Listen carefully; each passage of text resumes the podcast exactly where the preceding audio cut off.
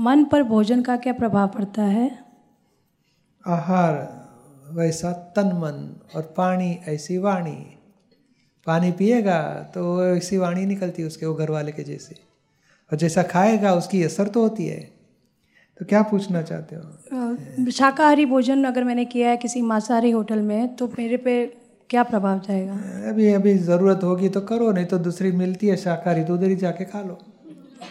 अब तकलीफ़ ये एक ही होटल है, उधर दोनों मिलता है तो थोड़ा सा दही, चावल कुछ खा के पूरा करो टाइम सलाड कुछ खा लो। एडजस्टमेंट करो, मगर इफ़ेक्ट तो होगी, मगर इतनी इफ़ेक्ट अभी क्या है कि हो सके उतना, कभी कभार खाना पड़ता है ना तो फिर छोड़ दो, उतना भी मत पकड़ो। बाकी है, सब रिलेटिव है और इफ़ेक्टिव है सामने सामने असर होती है।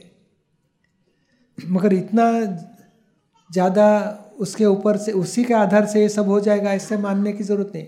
सचमुच तो होता है कि हमारा कर्मों का हिसाब से हमें जीवन में असर आती है सब।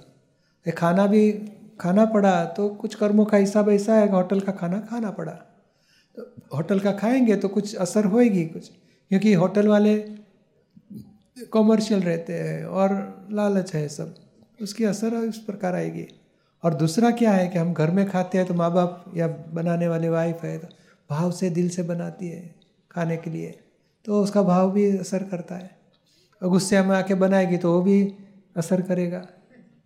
मगर वो असर करेगा वो टेन ट्वेंटी परसेंट उससे ज़्यादा हमारे क्रोध मान माया लोग ज़्यादा असर करते हैं। ये खाने का मज़ा आ गई दो तीन ज़्यादा खा लिया तो लोभ से या मोह से खा लिया तो शरीर में नुकसान करेगा। तो क्रोधमान गुस्से में आके खाया, चलो मरने तो नहीं खाना है।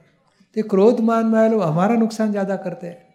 खाने का जो जो आइटम है, वो जो असर करेगी उससे ज़्यादा असर हमारे क्रोधमान मायालोभ से है। और क्रोधमान मायालोभ नहीं है तो ये खाने की असर इतनी ज़्यादा नहीं करती है। पर नहीं खाया तो उत्तम है, जो सात्विक खाना बोलते हैं, वो हमेशा उत्तम ही है।